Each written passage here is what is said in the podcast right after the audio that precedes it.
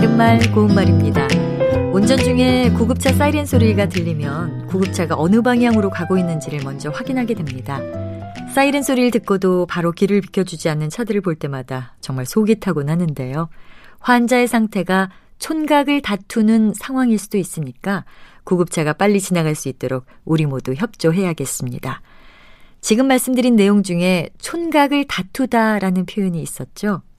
촌각은 매우 짧은 동안의 시간을 뜻하는데 촌각을 지체할 수 없는 급박한 상황에 처했다. 이렇게 말하고요. 촌음과도 같은 뜻입니다. 아주 짧은 시간을 뜻하는 표현으로 일각이라는 것도 있는데 보통 일각을 다투다, 일각이 급하다 또는 일각의 여유도 없다와 같이 사용합니다. 그리고 일각이 삼추 같다 또는 일각이 여삼추라는 말도 있는데요. 여기서 삼추는 새해의 가을이라는 뜻입니다. 그래서 이 말은 짧은 시간도 3년같이 길게 생각된다는 뜻으로 기다리는 마음이 몹시 애타고 간절함을 비유적으로 이르는 말입니다.